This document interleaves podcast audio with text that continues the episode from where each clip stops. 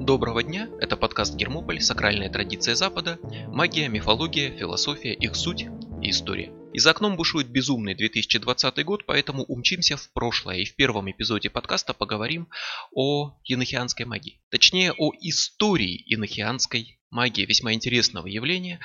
И говорить о самой сути енохианской магии на словах абсолютно бесполезно, поскольку это прежде всего тексты, таблицы с буквами, с цифрами, сложные символы. Их надо не слушать, их надо видеть. И не просто видеть, а расшифровывать своими руками, собирая букву за буквой. А вот ее история – это совсем другое дело.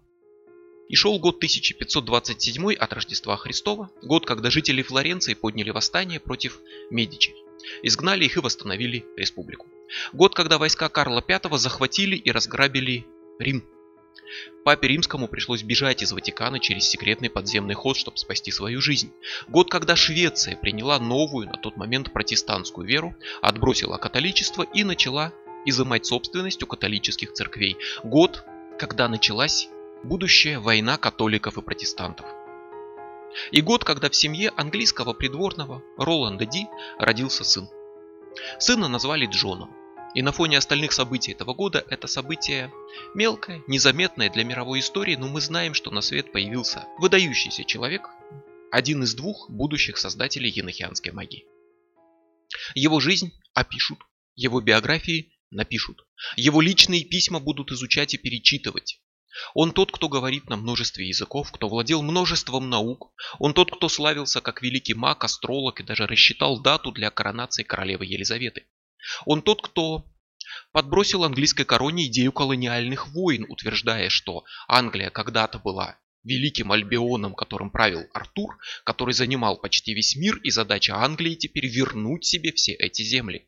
Он тот, кто предложил сам термин «Британия», для будущего названия Британской империи. Тот, кто собрал огромную библиотеку за свой счет, лучшую библиотеку страны и кого считали шпионом, он Джон Ди. На его лекции по математике шли толпы людей и не вмещались в аудиторию. Шли даже не ради математики, а ради того, чтобы увидеть того самого великого волшебника доктора Ди. Вы давно видели аншлаг на лекциях по математике? Я никогда. Его трактат «Иероглифическая монада» стал бестселлером тогда, был посвящен королям и до сих пор издается и читается. Он служил внештатным консультантом в лондонской московской торговой компании лондонской компании, которая называлась Московская торговая, потому что торговала с Москвой. А Джон Ди, знаток карт, морской навигации, человек, который изобретал и изготавливал новые навигационные приборы, для этой компании прокладывал морские торговые пути. А еще он родился в семье мелкого придворного протестанта, прямо в сезон борьбы протестантов и католиков. И хотя он никогда не участвовал в этой борьбе, он для всех оставался всегда именно протестантом прежде всего, а страной правила королева Мария I, дочь Генриха VIII, известная как Мария Католичка или Мария Кровавая. И быть протестантом при дворе католички, когда королева католичка склонна к репрессиям, вот это дело не самое безопасное. Ди составил гороскоп для королевы, что, видимо, улучшило несколько его репутацию при дворе, но на этом он не остановился. Он пошел дальше и составил гороскоп для ее сестры по отцу, для еще одной дочери Генриха VIII, Елизаветы, конкурирующей претендентки на трон будущей королевы Елизаветы I, доброй королевы или королевы-девственницы. А иметь дело с Елизаветой, писать ей письма – это почти государственная измена, тем более, когда это делает протестант, не признающий власть самого папы. И первым под удар королевского гнева попал отец Ди, который потерял место при дворе и разорился, а потом и самого Ди вызвали в суд, его поместье обыскали, опечатали, самого отправили в тюремную камеру, обвинили в занятии расчетами. И вот это обвинение в расчетах включало в себя и математику, и астрономию, и астрологию составления гороскопов, и, конечно же, колдовство. 16 век, в чем еще обвинить астролога, как не в черной магии? Нашелся свидетель, готовый присягнуть, что Джон Ди – известный колдун, чернокнижник, что он своим колдовством убил ребенка, еще одного ослепил и что, несомненно, собирался напустить порчу на саму королеву Марию. Суд выдвинул 18 обвинений. Ди предстал перед судом сначала тайного совета, органа, который состоял из советников ближайших доверенных лиц королевы, а потом перед судом Звездной палаты, особым закрытым судом, в котором судили только дворян, таких как Ди, и который использовался на самом деле для расправы над неугодными дворянами. Но Ди устоял, опроверг все обвинения, доказал свою невиновность и благоразумно выбрал путь мира и сотрудничества с правящим режимом. Он остался при дворе королевы Марии и верно служил ей до самой смерти королевы, то есть до 15 ноября 1558 года. Этот день не стал траурным для страны, наоборот, смерть Марии стала праздником. Люди отмечали ее годовщину, поскольку ее смерть открыла путь для доброй королевы Елизаветы I. И время Елизаветы – это время расцвета культуры, науки, географических открытий. Это время Уильяма Шекспира, Фрэнсиса Бэкона, Джордана Бруна, Фрэнсиса Дрейка и время Джона Ди. Протестанта, астролога, который оказался теперь при дворе королевы-протестантки, что, конечно же, пошло ему на пользу. Но наступает год 1581, и что-то потустороннее начинает скрестись со стенкой, стучаться, проситься в наш мир, что-то неведомое, чему нужен проводник, готовый открыть двери и впустить его. Во всяком случае, так решил Джон Ди. Он вел подробнейшие дневники, в которых описывал каждую мелочь своей жизни, каждый свой день, каждую рану, ободранную коленку, каждую простуду своих детей, описывал все. И в этом году он записал, что в его спальне начались странные шумы, стуки и странный голос, похожий на долгий протяжный крик совы. Ди искал причины этих шумов, физические причины не нашел и счел, что это духи, которые пытаются связаться с ним, а потому попытался установить с ними контакт самым традиционным способом, через скраинг. То есть он сел и уставился в кристалл в некий прозрачный камень, в котором должны были от этого появиться видения. Но они так и не появились. За всю свою жизнь Джон Ди сумел увидеть что-то в своих магических кристаллах только один раз. Он написал об этом «я смотрел и я видел», но не написал, что именно он видел. А поскольку сам он видеть не может, поэтому вступить в контакт с теми духами, что устраивают стук в его спальне, он не может, поэтому ему нужен помощник, ему нужен духовидец, которым и стал... Нет, пока еще не Эдвард Келли, второй герой этой истории, им стал Барнабас Сол. Другой вариант написания этого же имени – Варнава Саул, что как бы слегка намекает, что имя это не настоящее, а какой-то псевдоним, поскольку Варнава – это один из 12 апостолов, а Саул – настоящее имя апостола Петра, который от рождения Саул и только потом стал Петром. Но настоящее это имя или нет, а видеть духов Сол умел. А вот записывать послание не умел. Поэтому в декабре 81 года он установил контакт с ангелом, которого Джон Ди призвал длинными пылкими молитвами, в которых обращался к Богу, умолял дать ему силу, потом обращался к ангелам, умолял их прийти и так далее, и так далее, и явился некий дух, который назвал себя ангелом Анаэлем и показал в видениях в магическом кристалле что-то, что могло бы стать первым видением енохианской магии, состояло из букв, предположительно из букв иврита.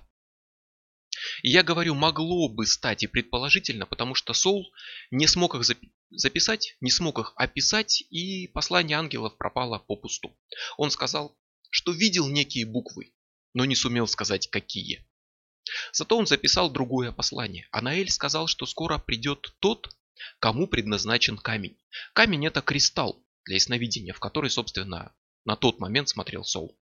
Придет тот, кто сможет увидеть в нем что-то более осмысленное, кто сможет получить и сохранить послание от ангелов. Придет настоящий духовидец, который будет работать с Джоном Ди. Видения Соло, которые получались такие в стиле, там были какие-то буквы, но я их не заметил и не запомнил. А, естественно, не устраивали Ди, к тому же сам Сол был обвинен в колдовстве, так что быстро отказался от продолжения работы. Ди остался один, но 8 марта 1582 года знакомый Ди представил ему своего знакомого Эдварда Талбота, которого, как потом оказалось, зовут на самом деле Эдвард Келли, и который, как потом оказалось, умеет видеть духов. И это второй герой енохианской истории. Эдвард Келли. Он родился почти на 30 лет позже Джона Ди. Он не был ни политиком, ни придворным, он не вдохновлял войны, он не выбирал даты для коронаций. Он просто жил и занимался своими делами, предположительно сын аптекаря. Предположительно человек, владеющий рядом языков и совершенно точно достаточно авторитетный знаток алхимии. Но он не был ни придворным, ни дворянином и так далее, поэтому история не сохранила подробности его жизни. Во всяком случае, жизни до того момента, когда он встретил Джона Ди. Эдвард Келли, как и Ди, был увлечен оккультизмом, но если Джон Ди жаждал знаний, общения с ангелами, высшей мудрости, жаждал стать новым пророком, который говорит с Богом лицом к лицу, как Енох, например, то Эдвард Келли посвятил свою жизнь алхимии, изучению тайных искусств с целью открыть секрет трансмутации металлом, научиться делать золото и стать сказочно богатым. Вот это его цель. Деньги, богатство. Цель, из-за которой на самом деле он имел массу проблем с законом, регулярно обвинялся то в подделке денег, то в мошенничестве, то в воровстве. Келли стремился к деньгам любым путем и видел алхимию как путь к богатству. Мечтал о философском камне. Эта мечта однажды сделает его очень богатым, а потом сделает его очень мертвым. Но алхимия дело непростое. Алхимия требует больших знаний. А знания таятся в книгах. А книги таятся в библиотеках. А самая большая библиотека страны хранится дома у Джона Ди. Келли нуждался в знаниях, Джон Ди в человеке, который может видеть духов. И именно этим талантом Келли был наделен в полной мере. Тот, кому предназначен камень, пришел. Так началась енохианская магия. Келли прекрасно видел в кристалле ангелов, которых призывал Джон Ди. Видел куда лучше, чем Сол. Мог подробно описать видение, не теряя контакта, мог записать буквы, которые ему являлись, мог зарисовывать сложные символы, мог сохранять буквальную точную сложную информацию. Ди нашел духовица своей мечты. И задал вопрос, который волновал его больше всего. Ни собственная судьба, ни строение мира, ни философский камень, ни бессмертие, ни ангелы. Он спросил о секретах книги Сойга. Алдария Сойга Вакор. Древняя книга, посвященная магии и полная странных каких-то непостижимых таблиц, заполненных буквами латинского алфавита. Таблиц, очень похожих на те, которые потом появятся в самой енохианской магии. Ди ее нашел. Ди ее изучал. Ди пытался расшифровать эти таблицы и записал в своих дневниках некое пророчество, согласно которому он сможет прочитать книгу Сойга, но в этом случае через три года он умрет. И даже смерть не стала достаточным аргументом, чтобы отступиться от этой работы. Все равно он жаждал прочитать книгу Сойга. А книги знали только из дневников Ди долгое время. Ее считали потерянной, а то и мифической, возможно, выдуманной, пока в 90-е не нашли. Нашли прямо в собрании рукописи британской библиотеки где она лежала веками вместе с другими рукописями, но искали ее как книгу Сойга, а была она подписана как книга Алдария по первому имени полного названия. Книга оказалась совершенно реальной, сейчас она известна, при желании можно с ней ознакомиться. И вот именно тайны книги Сойга, смысл ее таблиц стали первым, что решил узнать Джон Ди, когда призвал ангелов, а Келли увидел их в кристалле. Решил узнать, но не узнал. Явившийся Келли Уриэль сказал, что даже он не в силах прочитать эту книгу. Сказал, что это по силам только самому архангелу Михаэлю, хранителю книги, и уверил, что название книги, слово «сойга», которое, как считается, обычно прочитанное в обратную сторону дает греческое слово «священный», что на самом деле это слово написано на языке Бога, ангелов, Адама и Евы, на языке, который существовал в мире до Вавилонской башни и смешения языков. Через несколько лет окажется, что он говорил про енохианский язык. Хотя Ди и Келли никогда не говорили енохианский язык или енохианская магия. Это современный термин, они говорили просто ангельский язык и ангельская магия. Поскольку вся енохиана стоит на том, что человек призывает ангелов и получает от них видение, и договаривается с ними о выполнении его желаний. Опыты продолжались, ангелы приходили, приходили те, кто выдавал себя за ангелов и архангелов, постоянно появлялись какие-то самозванцы, которых приходилось изгонять. Келли жаловался на сильные головные боли и приступы беспамятства, которые вызывали у него ангелы. А ангелы жал, жаловались на Келли, уверяя, что он несет в себе злого духа по имени Белмагель. И этот злой дух постоянно вмешивается, мешает работе и выдает себя за ангела.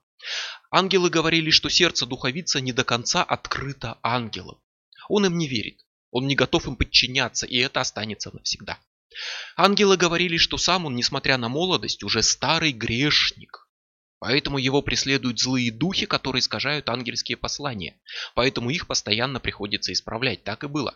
Ангелы давали послания, тексты, демонстрировали какие-то символы, а потом переделывали, переделывали и переделывали, постоянно исправляя ошибки.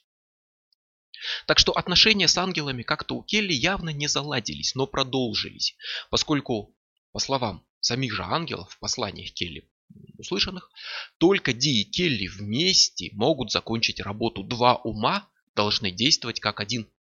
Без любого из них ничего не получится. Год 1582. Это год первого этапа енохианских работ и получения первых требований, предъявленных ангелами. Началось с малого. Для начала Уриэль а, предупредил Ди о том, что есть некий злой дух, еще один, который жаждет войти в его жизнь и уничтожить. Рассказал о истории из книги Тавита, в которой демон Асмодей приходит к женщине каждый раз в ее брачную ночь, убивая мужа, семь раз срывая ей, собственно, брак, и которого удается прогнать с помощью благовоний из рыбьих потрохов, которые приготовлены по рецепту архангела Рафаэля. И по мотивам этой истории Уриэль дает Джону Ди некое благовоние из серы, рецепт, которое надо сжечь, чтобы избавиться от злого духа. Это было сделано. Приходит следующее требование. Архангел Михаэль является к Эдварду Келли и требует, чтобы сам холостяк Келли посвятил себя миру. Или, говоря проще, женился. Михаэль уверяет, что это нужно для продолжения работы. Такое предложение ну, никакой радости не вызвало. У Келли, который совершенно не собирался жениться, но Ди хорошо умел уговаривать людей. И он сумел уговорить напарника согласиться на брак с 19-летней Джоанной Купер. Брак был заключен по воле ангелов, без любви, без согласия супругов, никогда не был счастливым, супруги оставались чужими друг другу до самого конца.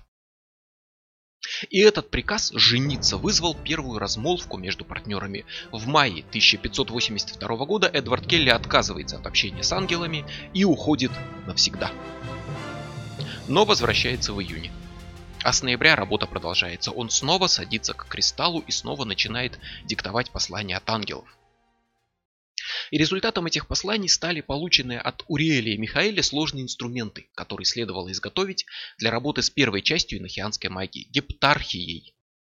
Гептархия – это власть семи, а семь – это семь планет. То есть гептархия – это сложная, но относительно традиционная по сравнению с остальной енохианой форма планетарной магии для которой Ди следовало по указаниям Михаэля и Уриэля для начала изготовить перстень из чистого золота. Перстень этот, названный кольцом Пеле, по имени которое там написано, не строго инохианский, он написан у Агриппы, и он существует до сих пор в наши дни. Его продолжают делать, его продают, его можно купить, золотой или поддельный и так далее, его продолжают использовать.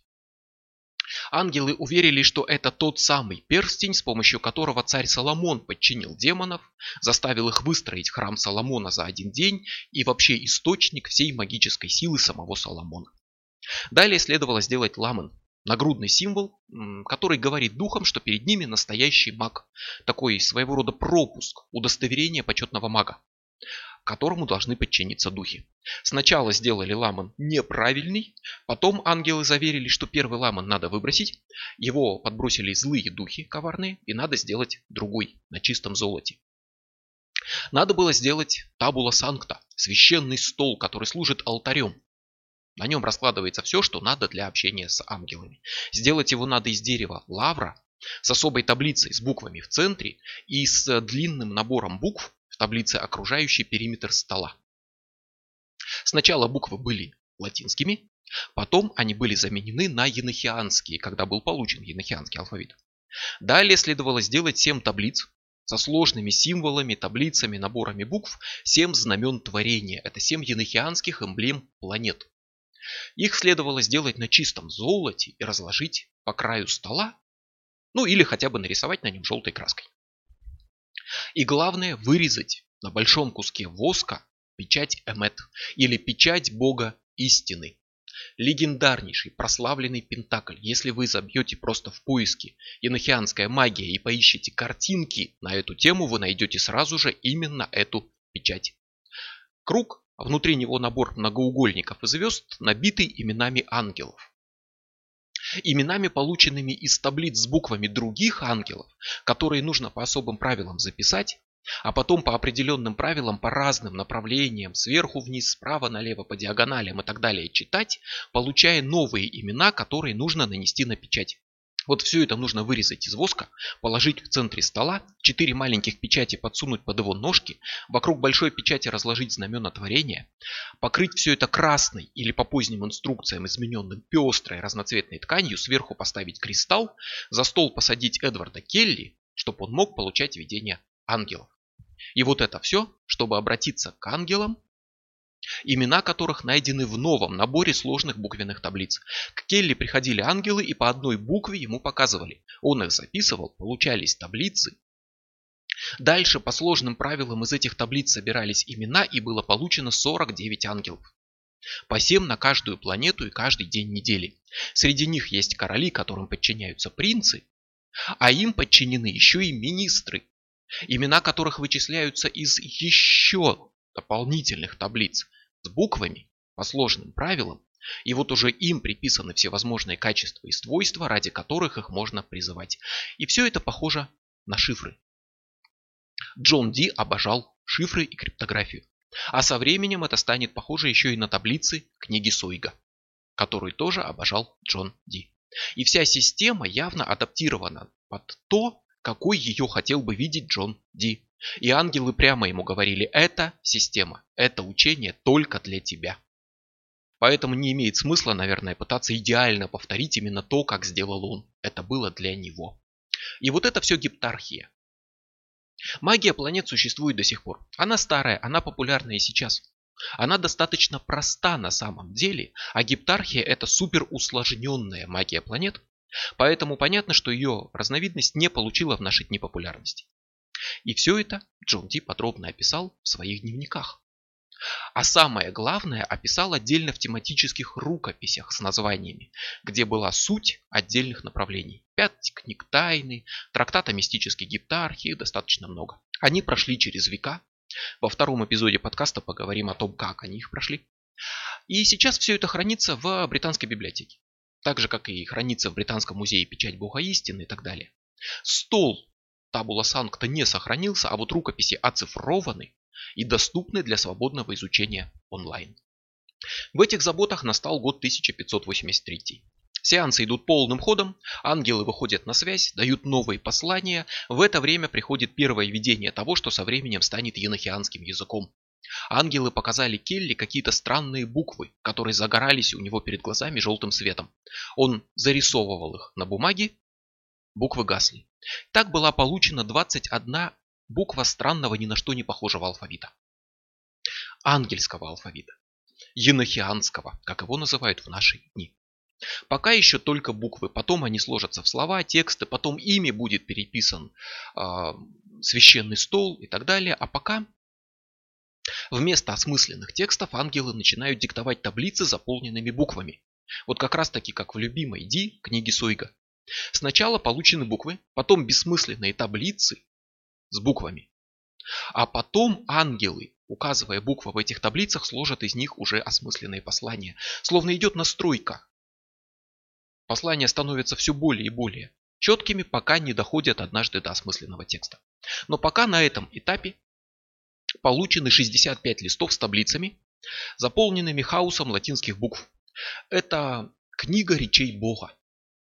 Какой в ней смысл, что она значит, как ее читать, неизвестно. Единственное, как она использовалась на практике, это впоследствии в ней ангелы указывали, из какой ячейки взять букву, чтобы сложились последующие послания. Но сами ангелы заверили Келли, что это прямая речь Бога. Запись слов, которыми он сотворил Вселенную. Если в начале было слово, то это вот то самое слово, которое записано в книге речей Бога. В ней заключены истинные имена всего. Она написана сразу на всех языках мира. Каждое слово там имеет 49 значений смыслов. Сведения, связанные с ней, вошли в рукопись Ди, шестая и седьмая книга тайн, которая тоже сейчас хранится в Лондоне. И как это использовать?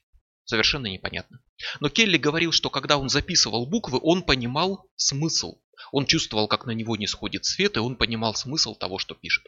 Дошло до того, что Ди тоже сказал, что видит физический свет, который входит в Келли, но после того, как он перестает писать, все пропадает. На практике это никак не было объяснено, расшифровано и использовано. Но пока Келли записывал буквы, Ди пытался применить свое магическое искусство на практике и занялся исцелением одержимости Изабеллы Листер. Девушку считали одержимой демонами. И занялся Ди по-своему этим вопросом. Он обратился к ангелам, призвал ангела Мурифи, который дал ему видение через Келли, видение талисмана для избавления от одержимости. Нужно его сделать, одеть, и демоны уйдут. Неизвестно, насколько это помогло, но это почти единственный случай практического использования ангельской магии самим Ди. Пока Келли записывал буквы «А» Ди изгонял демонов, в его жизни появился новый человек. Польский дворянин Альберт Ласки. Другой вариант имени Альбрехт Лаский. Человек с широкими взглядами, огромными амбициями и толстым кошельком. Ласки увлекался алхимией, магией, был уверен, что имеет законное право на трон сразу в двух странах. Ангелы в ходе ангельских сеансов пообещали ему, что он получит этот трон, что он получит корону и будет править двумя государствами. Предсказания не сбылись, но Ласки долго участвовал в сеансах, сыграл в них заметную роль и стал спонсором, на деньги которого все это происходило. И в это время начинают выходить на связь ангелы в женских обличиях. Появляется Мадими, ангел в виде маленькой девочки, которая еще будет очень важна, и послание от которой однажды покончит с работой, совместной работой Ди и Келли, а, приходит ангел по имени Гальва, чье имя, по ее же словам, означает «конец». Это очень смутило Джона Ди, который читал работы Иоганна Тритемия и вычитал там, что ни один добрый дух не явится в женском обличии. Поэтому Ди осторожно попросил ангелов прояснить ситуацию с их полом. И получил очень гневную отповедь, когда Гальва объявила, что ангелы это духи, у них нет пола, ни мужского, ни женского, что это только образ, который они принимают для глаз людей. Принимают для пользы дела и для прославления Бога. Что они не мужчины, не женщины, но Ди никогда не должен принижать женскую душу. Она не менее возвышена, чем мужская. И гораздо менее греховна, чем мужская и что вопреки рассуждениям философов, истина всегда облачается только в женские одежды, и что вообще имя Гальва, имя этого ангела, означает конец, но это не просто конец, а конец идеи мужского превосходства. 16 век появляется ангел-феминистка, которая рассказывает о идеях, которые созреют только к началу века 20 -го. Мадими, ангел-девочка, предупреждает об опасности. По ее словам, враги Ласки собирают на него компромат. У него много политических противников с его-то амбициями. А поскольку стало известно, что он общается с ангелами, его дом тайно обыскан, его бумаги похищены, его скоро обвинят в безумии, предательстве и в колдовстве. А с ним заодно и его сообщников Джона Ди и Эдварда Келли. Единственное спасение – это покинуть страну и уехать на родину Ласки в Польшу. Фактически это означает бросить все и посвятить себя только енохианской магии. Хотя Мадими говорит очень причудливыми метафорами. Она сказала, что ловцы дельфинов не стоят на земле. И что Ди надо стать червем в стоге сена. Сено не давит на него, но скрывает его ходы. То есть, видимо, это значит, что нужно приспособиться к ситуации, замаскироваться, действовать тайно, избегая давления. В это же время приходит еще одна новость от брата Эдварда Келли, от Томаса Келли который сообщает, что против Келли выдвинуты обвинения за разговоры с ангелами. Его обвиняют в мошенничестве, плюс в очередной раз обвиняют в подделке денег. Нервы Келли сдают. Над ним все время висит Дамоклов меч правосудия, и теперь он уверен, что его наверняка казнят, если он останется в Англии. А если сбежит, то найдут, привезут в Англию и все равно казнят. Но оставаться в Англии он больше не может. Он заявляет, что ему осточертели ангельские голоса в голове. От них постоянно болит голова. Он делает какие-то записи и сам потом этого не помнит. Жену свою он терпеть не может, а она его. А ее подруги его ненавидят и пишут на него доносы. Денег нет, жить не на что. От ангелов в мирских делах никакой пользы. Он не намерен больше все это терпеть, берет судьбу в свои руки и уезжает. Келли вскочил в седло и гордо умчался в закат, навсегда оставляя за спиной кинохианскую магию. Но вернулся к вечеру этого же дня. Вышел на контакт с ангелом Мадими и попытался занять у нее денег, ну буквально фунтов 100 не больше. За что был жестко высмеян Мадими, которая сказала, что ну вот сегодня, как назло, приходя на землю с небес, забыла все деньги дома. Ди заверил Келли, что деньги будут. Однажды, когда-нибудь, когда на то будет воля Божья. А пока надо потерпеть. Он хорошо умел уговаривать людей и уговорил Келли продолжить работу. Но в любом случае угроза ареста, расправы – отличный стимул, чтобы отправиться в путешествие далеко-далеко куда-нибудь вместе с семьями. И дорога от Англии до Польши – это для 16 века приличный такой длинный путь, трудности которого Ди описал в своем дневнике во всех подробностях. Енохианские странники проездом посетили много городов, стран, едва не утонули, пообщались со многими духами, включая ангела-хранителя Ди и каких-то неопознанных духов-обманщиков, которых прогнал Михаил и встретили канун Рождества на родине ласки в Польше. Так настал год 1584. Настало время пика енохианской работы, время получать самую значимую информацию. Старые видения гептархии, столов, печати ушли на второй план, пришло время великой скрижали. И для начала ангелы завели речь о таинственных 49 ключах, которые способны открыть 48 врат к мудрости и пониманию. 48, потому что одни врата для людей навсегда останутся запечатанными. И эти ключи – это короткие тексты, енохианские зовы или ключи, написанные на совершенно новом, ранее невиданном языке енохианском. Про книгу Сойга когда-то ангелы сказали, что слово Сойга это слово на изначальном языке мира Адама, Евы и так далее. Так вот теперь именно енохианский язык они назвали таким изначальным языком. Языком ангелов, языком Эдема.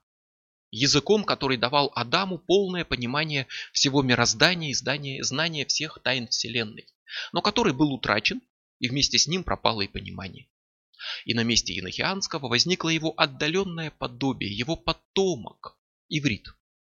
По словам ангелов, речь людей разделилась на 3, 7 и 12. Это, скорее всего, намек на то, что в иврите буквы делятся на 3 материнские, 7 двойных и 12 простых. И зовы написаны вот на этом енохианском языке. И на нем же должны быть прочитаны в ходе енохианского ритуала, чтобы установить контакт с ангелами, как считается, обладают огромной силой. Ангелы не объяснили какой. Не объяснили, как пользоваться, для чего читать какой зов. Все это было разработано уже в наши дни, но ангелы продиктовали буква за буквой зовы. И считали, что даже просто диктовка зовов будет настолько могущественной, что вмешается этой силой в контакт с ангелами и все испортит. Поэтому первые четыре зова диктовались задом наперед, чтобы буквы складывались в перевернутый зов, а потом их надо было переставлять, чтобы не было никаких побочных эффектов. И, естественно, диктовались они очень-очень долго. Поэтому после четырех зовов от этой идеи пришлось отказаться, и дальше зовы диктовались уже без сложностей. Тексты на инохианском языке, буква за буквой, и их перевод. Именно зовы – это наш основной источник знаний о словарном запасе инохианского языка. К каждому слову был дан перевод. Иногда не просто перевод, а такое расширенное толкование, где подробно описано, что значит это слово. Иногда с пометками, как произносить, читать какую букву и так далее. И получились очень сложные, пышные тексты. Тексты, в которых отдельные части произносятся от имени Бога, как его прямая речь. Тексты, которые описывают творение, устройство мира, а часть текстов описывает его разрушение, борьбу с сатаной и так далее. Часть просто призывает ангелов, повторяя рефреном одну и ту же фразу. И если прочитать их все подряд, они становятся чем-то вроде большого магического призыва. А в последнем зове Бог говорит, что Он сотворил мир и людей, но разочарован и пожалел о том, что сотворил человека. Зовы полны сложных метафор. Там упоминается земной мох, который будет собран. или, скажем, маслины с Елеонской горы. Они затрагивают существовавшую в то время теорию о множестве небес, первые, вторые, третьи, седьмые небеса друг над другом. Они полны отсылок к Библии, особенно к книге Апокалипсиса. И пока все это диктовалось, Келли снова начал нервничать. К этому времени он начал серьезно опасаться ангелов. Он перестал им доверять. Он считал, что они используют партнеров в своих целях и слишком сильно влияют на их жизни. Они заставили их переехать. Они заставили Келли жениться, дали много обещаний, но где польза, где выполнение? Где инструкция, как использовать эту магию? Где инструкция, как найти древний клад или получить искусственное золото, где секрет философского камня? Где деньги? Если даже ангелы и не обманщики, а истинные духовные учителя, то, по словам Келли, довольно паршивые учителя, раз до сих пор не научили чему-то полезному, что можно применить на практике. Два года прошло. Келли мог получить образование, заработать денег, поставить массу алхимических опытов, а вместо этого он сидит и целыми днями смотрит в кристалл. Поэтому он все бросает и едет в Англию. Все записи о контактах с ангелами надо сжечь. И Келли снова ушел. Снова навсегда. И снова так же недалеко, как раньше. Уже через несколько дней он снова занял свое место перед магическим кристаллом. Два ума, которые работают как один. За зовами, точнее вместе с зовами, пришло время эфиров или этиров. Ангелы описали 30 тонких духовных миров. В центре Земля, материальный мир, окруженная сторожевыми башнями, а вокруг как матрешка. Духовные миры, один вложенный в другой. И к ним можно обратиться, используя последний зов, вот тот самый, где Бог разочарован в том, что создал мир и жалеет об этом. И используя имя каждого конкретного эфира. В наши дни эфиры стали чем-то вроде системы астральных путешествий. Люди пытаются совершать астральную проекцию, поднимаясь от одного эфира к другому и доходя до того, который соответствует их духовному уровню. Подняться на самый верх значит добиться чего-то вроде, ну отдаленно вроде восточной нирваны. Десятый эфир – самая сложная область, которую труднее всего преодолеть. Это радикальные изменения в личности, такое просветление человека. Это надо запомнить. Но каждым эфиром правят ангелы. Одним четыре, всеми остальными по три ангела. И в оригинальной системе эти ангелы имеют власть над какими-то регионами Земли. И маг должен призвать ангелов-эфиров, чтобы управлять тем, что происходит на конкретной территории Земли, в стране или в городе. Если поймет, где эта территория. Нужно было как-то привязать ангелов к земному шару. Ангелы пытались показать это в видении, на воображаемом глобусе, что не устроило Ди, который предложил просто назвать географические координаты.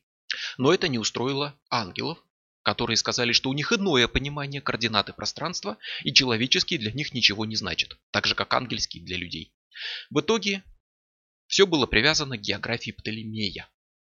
На то время важному, очень значимому труду, который описывал весь мир и давал карты. Но проблема в том, что карты составлялись не во время путешествий, а со слов тех, кто путешествовал. Поэтому Скажем, Китай там оказался размером до самого Северного полюса. Там были далеко не все земли, а то, что было, было сильно искажено. Так что до сих пор остался открытым вопрос среди поклонников енохианской магии, какой ангел, какого эфира, все-таки какими регионами Земли должен править. И эфиры стали использоваться именно для астральных путешествий. И ангелы обещали, что к августу этого года Ди узнает, как практиковать ангельскую магию, сможет применить ее, но не как пожелает а только по воле Бога и его прямому указанию. То есть вся работа только теоретическая, а на практике ее применить нельзя без разрешения ангелов. Август настал, но разрешения ангелы не дали. Вместо этого дали новый приказ отправиться в Прагу на встречу с королем Рудольфом II, что, собственно, и было исполнено. Прага. Самое перспективное место для магии и алхимии. Убежище адептов тайных знаний всей Европы. Король Рудольф II обожал магию, алхимию, астрологию, владел гороскопом, который для него составил лично Нострадамус, не зря Прага до сих пор вся украшена оккультной символикой. Где еще жить магом, говорящим с ангелами, как не при дворе Рудольфа II? Но, к сожалению, распоряжение прибыть в Прагу оказалось с подвохом. Ангелы потребовали, чтобы Ди явился королю вовсе не за покровительством. Он должен был отчитать Рудольфа за грехи и аморальную жизнь. Ди верил ангелам, Ди уповал на их мудрость и исполнил распоряжение, но подстраховался. Впереди себя он отправил дипломатический подарок, свою книгу «Иероглифическая монада», которую посвятил памяти Максимилиана II, покойного отца короля Рудольфа. После этого подарка он рассказал о своих беседах с ангелами. Потом сослался на ангелов и Божью волю, многократно подчеркнул, что это не его слова, он только посыльный. И он тут вообще ни при чем, но вынужден сказать, что король Рудольф II грешник, живет неправильно, что он должен немедленно раскаяться, обратиться к Господу, жить скромно, а иначе его постигнет кара и гнев Господень. Кара и гнев действительно постигли, но со стороны короля они постигли Ди и Келли. Их просто выставили из дворца, и король издал приказ изгнать их из королевства. Приказ не был исполнен, как и другие последующие приказы об изгнании, благодаря вмешательству поклонников-покровителей, которые у инохианского дуэта уже появились. Но Келли все больше и больше впадает в тоску и сомнения, он начинает пить, он начинает попадать в потасовки в кабаках, снова решает все бросить, уехать, забрать жену, вернуться с ней в Лондон, а если она не захочет, так еще и лучше, пускай остается в Кракове. И снова Ди убеждает его остаться. Два разума должны работать как один. Работа продолжилась. 20 июня 1584 года – это своего рода день рождения той самой Енохианы. Книга речей Бога, эфиры, гептархи – это все часть ангельской магии, но сейчас под словом Енохиана обычно подразумевают великую скрижаль и работу с ней. Это большая таблица, поделенная черным крестом на четыре части. Каждая из этих частей, в свою очередь, таблица с буквами, которые связаны с различными стихиями, субстихиями, планетами, проявленными в стихиях, с чистым духом и так далее. И у всего этого есть свои ангелы, имена которых можно найти в этих таблицах, читая их по разным направлениям. Вот эти таблицы как раз и схожи с книгой Сойга. Это великая скрижаль, и 20 июня Келли получил видение сторожевых башен. И вместе с видениями ангелы передали очередную порцию рекламных обещаний, согласно которым Ди обретет сокровище, сможет подчинять себе принцев и не спровергать целые страны во славу Божью, но не сразу, а когда придет время, о чем будет сообщено дополнительно. Время так никогда и не пришло. Ди и Келли начинают ссориться. Денег нет. Жена Ди жалуется на то, что вынуждена заложить драгоценности и даже распродать часть своей одежды. Остановило ли это ангелов? Нет. Поступает новое распоряжение от Мадими. Надо отправиться обратно в Краков, встретиться с королем Стефаном Батурием. Вот это уже перебор. Иди отказывается выполнять приказы ангелов впервые за всю историю. Поездка могла бы сорваться, но в это время Ласки присылает письмо и приглашает друзей в Краков погостить у него, именно туда, куда предлагала поехать Мадими. На это приглашение Ди откликнулся. Мадими вышла на контакт с Келли и прокляла Джона Ди. Она упрекала его в маловерии, угрожала карами и заявила, что проклинает его и всех его потомков до пятого колена, потому что ей, ангелу, он отказал и в Краков не поехал, а какому-то там ласки, грешному человеку, не отказал и на его зов откликнулся и все-таки поехал в Краков, как и говорили ангелы. Это оскорбление для ангелов. Ди раскаялся, признал свою вину, очень смиренно вымолил прощение для себя и своих потомков и добрался до Польши, на сей раз бросив семью в Праге. И отправился на прием к королю. Но короля Стефана абсолютно не интересовали ангелы, его интересовали практичные дела, политика, экономика, бесконечная война католиков с протестантами. Он принял участие в сеансе странствующих духовицев, посмотрел, как Келли диктует послание от ангелов, ни в чем не был убежден, отказал в покровительстве, финансовой помощи и выставил духовицев из дворца. К августу напарники вернулись в Прагу к родным, и уже ничто не могло улучшить их положение. Работа продолжалась, слава их росла, История о двух протестантах, которые, не будучи ни монахами, ни священниками, ни отшельниками, говорят при этом от имени ангелов Господних и пытаются диктовать волю королям, дошла до Ватикана. Они говорят с ангелами, возможно, они еретики, Ди как мог сглаживал углы, пытался избегать прямого противоречия с католической церковью и так далее, а вот Келли никогда не отличался сдержанностью, он рассуждал о грядущих переменах, о том, как благодаря явлению ангелов все изменится, как ангелы полностью раскроют свою волю, и это изменит всю церковь, изменит учение Святой Церкви католической. Совершенно точно еретики. Так что Рим потребовал приехать, доказать свое благочестие, показать ангелов, и доказать, что разговоры с ними подлинные, и соответствует учению католической церкви. Доказать, что это не демоны, которые выдают себя за ангелов, подобно волкам в овечьей шкуре. Поездка в Рим не состоялась, и в мае 86 года папа Сикст приказал изгнать енохианский дуэт с территории Европы. Этот приказ об изгнании снова не был исполнен, Ди и Келли покинули Прагу, но нашли приют в Германии. Под покровительством Вильгельма фон Розенберга, одного из самых влиятельных чешских аристократов, претендента на польский трон и так далее. Волнения улеглись, и к августу они вернулись в Прагу. Это вызвало краткое оживление. Ди собрал новую лабораторию со священным столом, со всеми инструментами, начал делать записи в дневниках, которые уже почти забросил к тому времени. Провел сеансы, получил какие-то алхимические видения и получил приглашение от царя всея Руси, великого князя московского Федора I Иоанновича. Послы приехали к Джону Ди и пригласили его в Россию, сулили большие деньги и были готовы доплатить из своего кармана, но туда не приглашали Келли, а два разума должны работать как один. Без Келли Ди не сможет говорить с ангелами, и он отказался от поездки. Позже в Россию уедет его сын. Но и в Чехии беседы с ангелами практически прекратились. Келли всегда был алхимиком прежде всего. И он все больше и больше времени проводил отдельно. Одди, да, они оставлялись друзьями, партнерами, но уже больше писали друг другу письма, чем виделись лично. Келли вернулся к алхимии и даже провел, как тогда было принято в то время, собственную демонстрацию превращения унции э, ртути в унцию золота, что сильно укрепило его авторитет в том числе в глазах Ди, и напомнила миру, что Эдвард Келли это прославленный алхимик с отличной репутацией. И только последние годы духовидец Джона Ди, что далеко не главное. Он все больше отдалялся от ангелов, от Джона Ди и уходил в сольную алхимическую карьеру. Ди попытался использовать в роли духовица своего семилетнего сына Артура. Тогда была идея, что дети, обладатели чистого, незамутненного знаниями разума, должны хорошо видеть духов. Но ничего не вышло. Келли не отказался от работы совсем, какие-то сеансы продолжались, и в 87 году пришел ангел Мадими. И она отдала свой самый последний, неслыханный крамольный приказ. Она пришла в видение и начала раздеваться. Ди, считая это греховным, потребовал прекратить ангельский стриптиз, но Мадими спросила, а что такое грех? Грех это то, что нарушает заповеди. А нагота, сексуальность их больше не нарушают, потому что заповедей больше нет.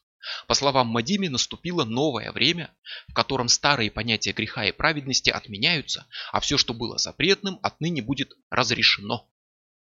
И чтобы прочувствовать приход этого нового мира, без грехов и заповедей, Ди и Келли должны обменяться женами. Точнее, жить все вместе вчетвером. Как сказала Мадими про их жен, владейте ими вместе. И снова Ди, мастер убеждать людей, убедил всех согласиться и даже заключить договор, согласно которому у них теперь обобщенная интимная жизнь у всех четверых. Договор долго не продержался и первым не выдержал Келли, которому сначала навязали жену, а теперь еще и любовницу, и он ушел навсегда. Снова. Но на сей раз навсегда означало именно навсегда. Он ушел и в этот раз уже больше не вернулся. Ди переживал расставание, считал до конца своей жизни Келли своим близким другом, продолжал следить за его судьбой, но на этом совместная работа закончилась. Но не закончилась история Енохиана, которую продолжим в следующем эпизоде.